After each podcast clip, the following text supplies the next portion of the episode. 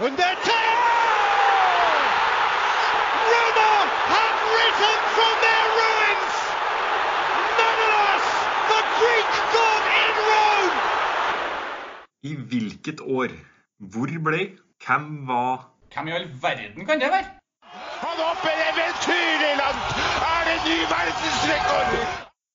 Hei og velkommen tilbake til en ny episode av Idrettslinja.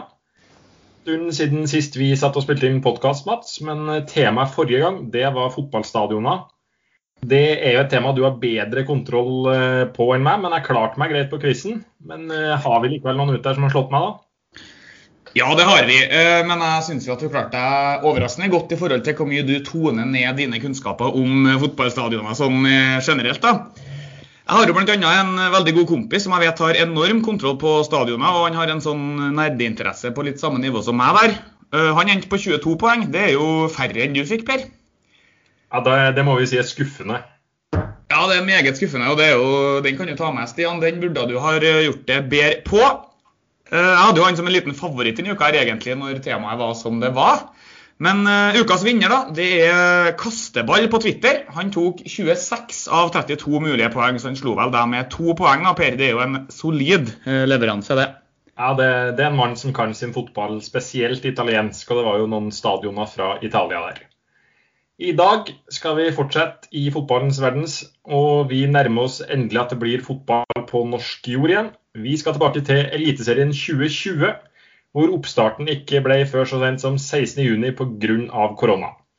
Eh, Før vi starter, Mats, hvilken eliteserieprofil og tidligere landslagsspiller er født 16.6? Uh, ja, bursdager, ja. Den der uh, Jeg er ikke så god på det, vet du. Men uh, tidligere norsk uh, landslagsspiller, hvis det er norsk landslagsspiller vi snakker om her, da, og eliteserieprofil i dag, da er det vel ikke så utrolig mange alternativ. Kan det være Per Siljan, da? Det er Per Killand. Født samme dag som min bror. Derfor eh, vet jeg litt mer om 16.6 enn jeg ville ha gjort ellers. Eh, vanskelighetsgraden den skal kanskje ikke ligge helt der i dag, men eh, det er jo et tema du har ganske god oversikt over, så noen vanskelige spørsmål, det må vi ha. Eh, du leverte jo på eh, første spørsmål her, men har du trua på resten av quizen i dag, Mats?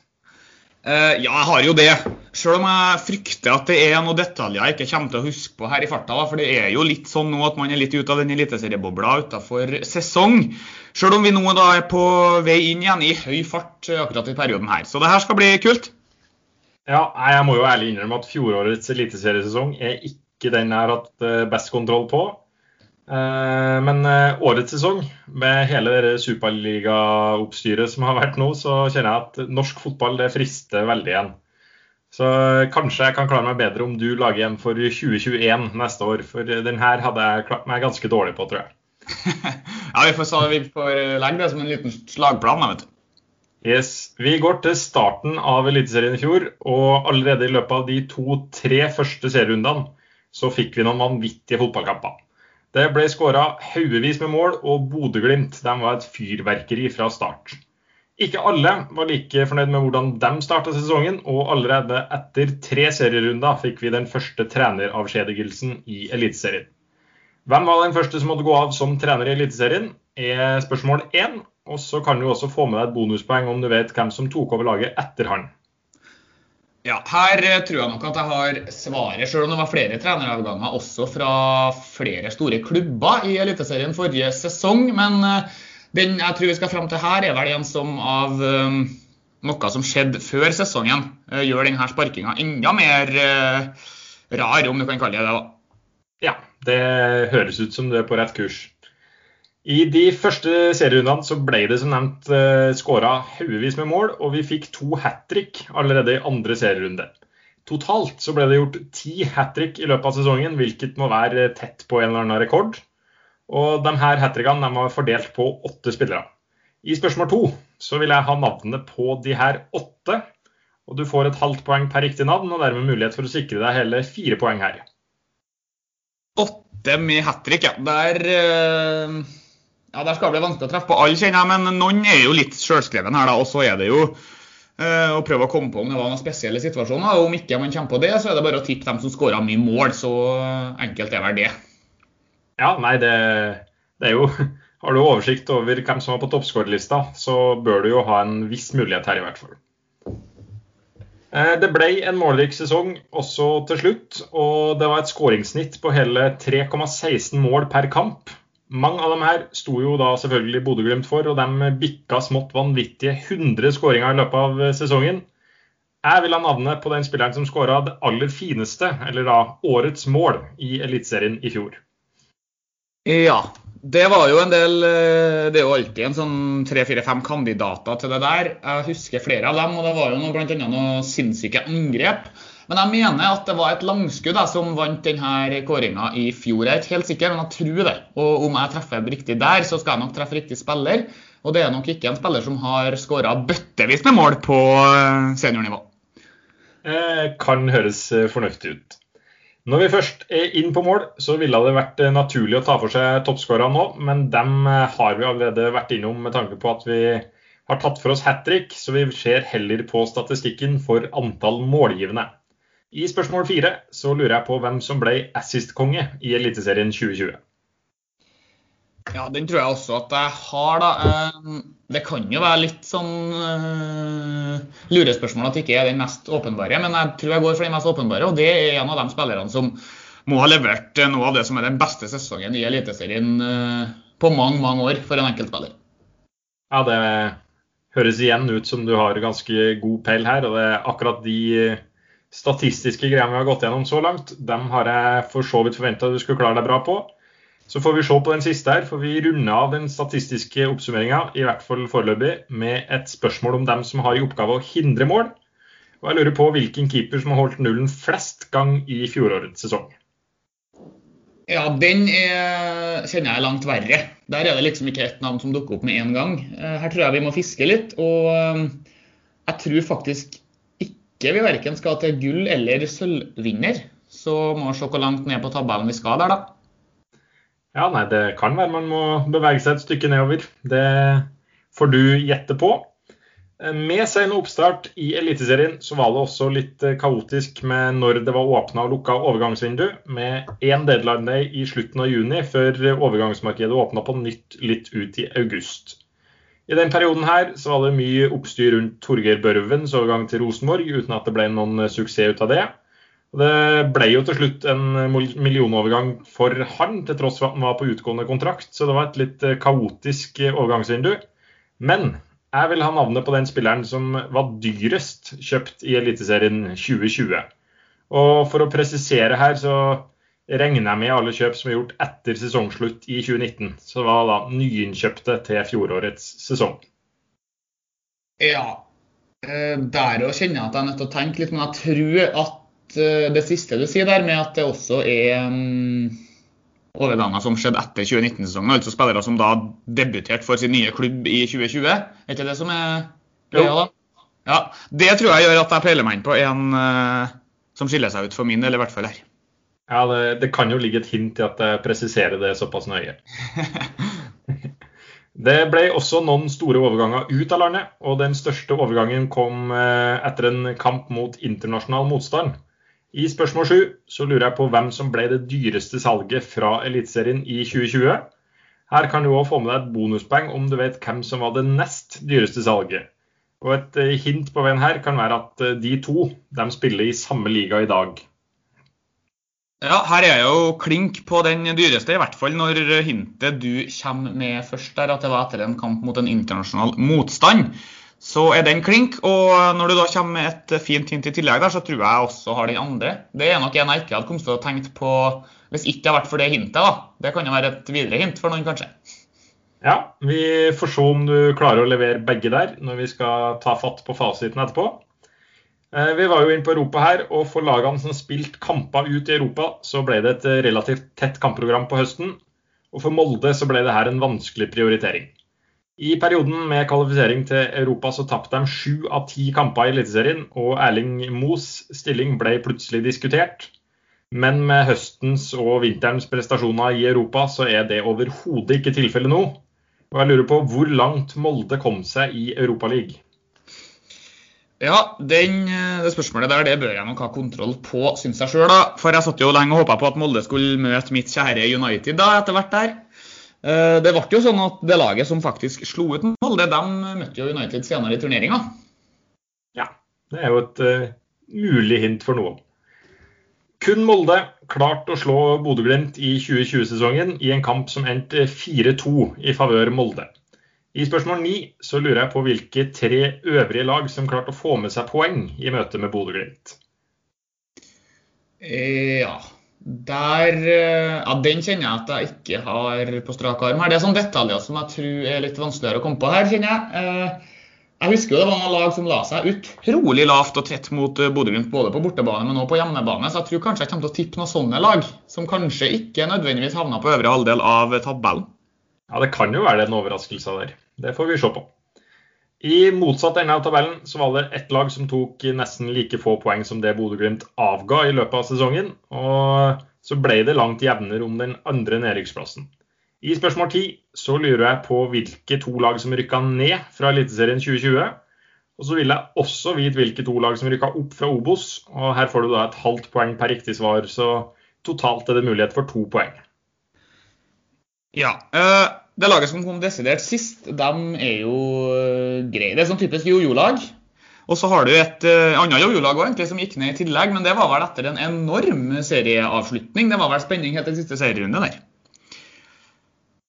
Og ja. uh, du har jo to lag som gikk opp òg, da. De uh, er jo to lag som på mange måter hører hjem på øverste nivå. Begge har vel vunnet cupen på 2000-tallet, tror jeg. Ja, det er godt mulig. Jeg blir ikke veldig imponert egentlig om du tar alle fire her, det må jeg få si. Men du blir desto mer skuffa om jeg bommer? Ja, det blir jeg. Videre så skal vi inn i en eh, kategori hvor jeg gir litt informasjon om en som spilte i Eliteserien i 2020. Og basert på den informasjonen så skal du prøve å komme frem til den spilleren det er snakk om. Bare for å ha det på det rene, så kan det jo være de spiller Eliteserien i 2021 også, men det er ikke tilfellet for alle. Den første vi skal frem til i den kategorien, endte på tredjeplass på assist-lista denne sesongen og sto totalt for 17 målpoeng. Han står med 35 landskamper og har om lag 200 kamper for en utenlandsk klubb, men er mest kjent som en profil for laget han i dag spiller for. På landslaget så skåra han for øvrig bare ett mål, til tross for at han har skåra et imponerende antall på klubblag gjennom store deler av karrieren. Ja, det her er alltid sånne artige spørsmål der man må tenke litt. Eh, jeg blir ikke helt enig med meg sjøl om For det er ett navn som dukker opp her, nemlig til meg ganske fort, med tanke på en del assist i fjorårets eliteserie. Men eh, Nei, den der må jeg tenke litt på. Men om det er han spilleren jeg tenker på med en gang, her, så er han i Eliteserien også i 2021, i hvert fall. Ja, vi får se. Den andre spilleren vi skal frem til, hadde en relativt kort karriere i norsk fotball og spiller ikke i ligaen i dag, etter å ha blitt solgt for en betydelig sum i fjor høst. Han har for øvrig ikke spilt for klubben han ble solgt til, men har likevel imponert nok til at han er linka til stadig større klubber. 20-åringen skåra fire mål i Eliteserien og er i dag inn i sitt første av tre år på utlån til sin nåværende klubb. Ja, her tror jeg at vi skal jeg tror jeg vet hvilken klubb vi skal til, faktisk, for det står mellom to navn. Eh, Dette er en klubb som har vært involvert i eh, veldig mange overganger de siste årene i eh, Eliteserien. Og Det står faktisk mellom en norsk og en utenlandsk spiller, men jeg tror det siste hintet ditt her gjør at jeg går for den utenlandske de. Ja. Eh, videre så skal vi frem til en spiller som signerte for et nytt lag foran 2020-sesongen, og som virkelig slo tilbake etter et skuffende 2019. I 2019 så hadde han returnert etter flere år i utlandet uten å ha fått det virkelige gjennombruddet internasjonalt. Spilleren har likevel fått noen landskamper, og fikk også muligheten på landslagsnivå i løpet av 2020, i en, i en kamp hvor han var den eneste fra Eliteserien som var involvert. Ja, den tror jeg at jeg har eh, bedre kontroll på med en gang enn de to foregående, i hvert fall. Og det her er jo en uh, spiller som har vært litt rundt omkring. og og så er spørsmålet da om det er en ny klubb han signerte for i 2020. ja. Den fjerde spilleren vi skal frem til her, har spilt eh, U-landskamper for Norge fra U15 til U19-nivå, og var spådd en stor karriere når han signerte for en av Norges største klubber som 15-åring. Det store gjennombruddet har måttet vente på seg, men 24-åringen leverte en solid sesong i 2020, og var den keeperen som sto for flest strafferedninger med sine fem i løpet av sesongen. OK. Uh, jeg trodde, Hadde jeg fått et spørsmål hvem som hadde flest strafferedninger, så tror jeg jeg tippa Makani i Mjøndalen. Men han har ikke U-kamper for Norge. Nei, det har han ikke. så da må jeg vel uh, finne på noe annet. Da. da I farta her så står det mellom to keepere. og uh, Da tror jeg jeg går for han som slo gjennom sist av dem, for det høres litt ut som det kan være mer riktig. Ja. Den siste spilleren vi skal frem til i den kategorien her, er en utenlandsk spiller med en lang karriere i norsk fotball. Så tidlig som i 2011 signerte han for Sogndal, og siden den gang har han spilt på ulike lag på de to høyeste nivåene i Norge. Her står han med over 60 målpoeng på drøye 200 kamper, og han signerte for sin nåværende klubb i 2018. Og har spilt med klubben i både Obos og Eliteserien, men er å finne i Eliteserien også i 2021. OK, kom til Sogndal i 2011. Har han vært i norsk fotball siden det, eller? Ja. Ja, OK. Uh, Eh, ja, den hørtes uh, vanskelig ut, men jeg vet jo av en del spillere som har vært i Sogndal. Jeg har jo fulgt dem, jeg syns det har vært en kul klubb hele tida, så jeg tror kanskje jeg har et forslag der, men uh, den her er jeg ikke veldig sikker på. Men det at man har målpoeng, da, en del målpoeng, 60 målpoeng på litt over 200 kamper, det er jo tall som kanskje tyder på at det er en offensivt anlagt spiller, i hvert fall. Det er nok ikke feil. Vi skal nå ta fatt på noen av de spesielle hendelsene som prega 2020-sesongen. Det var jo en eh, spesiell sesong på så mange måter, mye pga. Eh, koronapandemien. Det var særdeles få tilskuere på kampene i fjorårets eliteserie av nettopp den grunn. Det var dog bare to av kampene som gikk for helt tomme tribuner, og det var av helt andre årsaker. Hvilke to lag er det eneste som har hatt null tilskuere på tribunen i en kamp forrige sesong? Eller i hver sin kamp, da.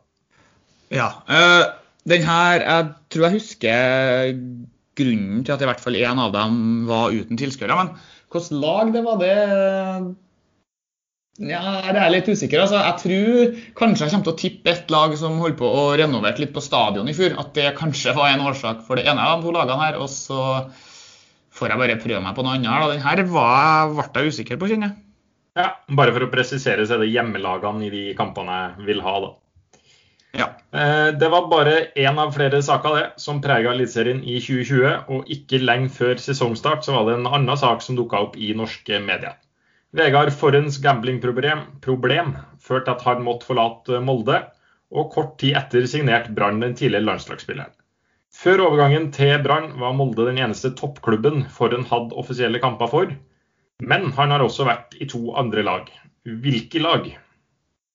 Ja, eh, Når det sier toppklubben, så regner jeg med at hans moderklubb ikke er blant de her to klubbene. Og da skal vi ut av landet for å finne de her to. Ja, Kilhemne er ikke en toppklubb. Beklager Nei. til alle. så absolutt ikke. Alle på Kyrksæterøra vil nok akseptere det. Eh, forhånds innhogg i lagkameratenes eh, botkasse er å anse som en grov tabbe, og som midtstopper er det fort gjort å være involvert i noen tabber. I løpet av 2020-sesongen så havna en annen midtstopper i fokus for sine tabber, den gang på banen. I spørsmål 18 så lurer jeg på hvem som skåra to sjølmål i samme kamp. Ja, det her er Jeg kjenner at det går litt dårligere nå på slutten, faktisk. Dessverre. Jeg følte at det hadde gått veldig bra så langt. Eh, men eh, jeg mener at det ligger noe langt bak i hodet her med at det var to sjølmål i en kamp, men jeg klarer ikke å komme på hvem det var i farta. altså. Og da er det litt vanskelig å komme med noen spesielle hint. da. Ja, nei, Den spilleren her kjenner kommer nok relativt høyt opp på toppskårerlista for den klubben han eh, da skåra sjølmål mot. Så det er et lag som ikke skårer veldig mye mål på egen hånd, med andre ord. Ja, ok. Nå begynte jeg å lure på om han spiller som har spilt for den klubben før, men eh. Nei da, det er ikke I motsatt ende av skalaen så skåra de gule fra Bodø 103 mål totalt, og de kjørte over det ene laget etter det andre. I spørsmål 19 så lurer jeg på hva som ble den største seieren for Bodø-Glimt. Så kan du få med deg et ekstrapoeng om du vet i hvor mange kamper de skåra mer enn fem mål. OK. Jeg tror, jeg tror, kanskje jeg husker den kampen der de um, vant mest. Men jeg er litt usikker på hvor mye det ble til slutt. Det rant jo inn en periode der. Men uh, det var i en kamp på Aspmyra. Og uh, antall kamper han skåra mer enn Telles fem mål, eller er det seks minst? Nei, fem eller mer. Ja, OK, fem eller mer. Ja, OK. Da får man jo bare tippe på noe der, da. Ja, det, Hvis du ikke husker alle kampene i huet, så blir det jo vill gjetting. Ja, det blir det. For å skåre over 100 mål i Eliteserien, så skal man ha litt eh, flyt. Bodø-Glimt skåra i samtlige 30 kamper og var laget som kom til flest avslutninger i serien. De var også blant de mer effektive, og traff med det ikke stengeren eller tverrliggeren mer enn åtte ganger i løpet av sesongen. Haugesund hadde færrest med fire i metallet, mens det laget som hadde flest, hadde hele 17. Hvilket lag hadde flest avslutninger i stengeren og tverrliggeren i løpet av 2020-sesongen, er dagens siste spørsmål. Uh, OK, uh, der har jeg et forslag. Og det er ut fra at jeg hadde en spiss fra det laget her på Fantasy over uh, en periode i fjor, der jeg irriterte meg grønn på at de skjøt så mye stanger. Spesielt denne spissen. da. Ja. da får vi se om det kan gi uttelling når vi spiller inn fasit straks. Du skal få litt tid til å tenke deg om. Hvordan tror du du har gått her? Jeg tror det har gått øh, veldig Eller jeg har kanskje bomma på noen detaljer, men jeg tror det har gått ganske bra. I hvert fall de 15 første. Og så er jeg litt mer usikker på de øh, siste spørsmålene. Jeg syns det var litt vel detaljert. Men vi får se om jeg får komme på noe brukbare svar her når jeg får tenkt litt. Yes. Et par minutters betenkningstid, og så snakkes vi igjen. Yes. Tor går! Tor kjører! Kom igjen, du har masse krefter! Ja, han sprakk! Han stilte Vi setter stor pris på om du også ønsker å følge med oss videre. Gå gjerne inn og følg oss i sosiale medier, og vi har funnet på både Facebook og Twitter under navnet Idrettslinja. Vi har nå også kommet oss på Instagram under navnet Idrettslinja pod. Nord har jobb, fru Maria! Vi har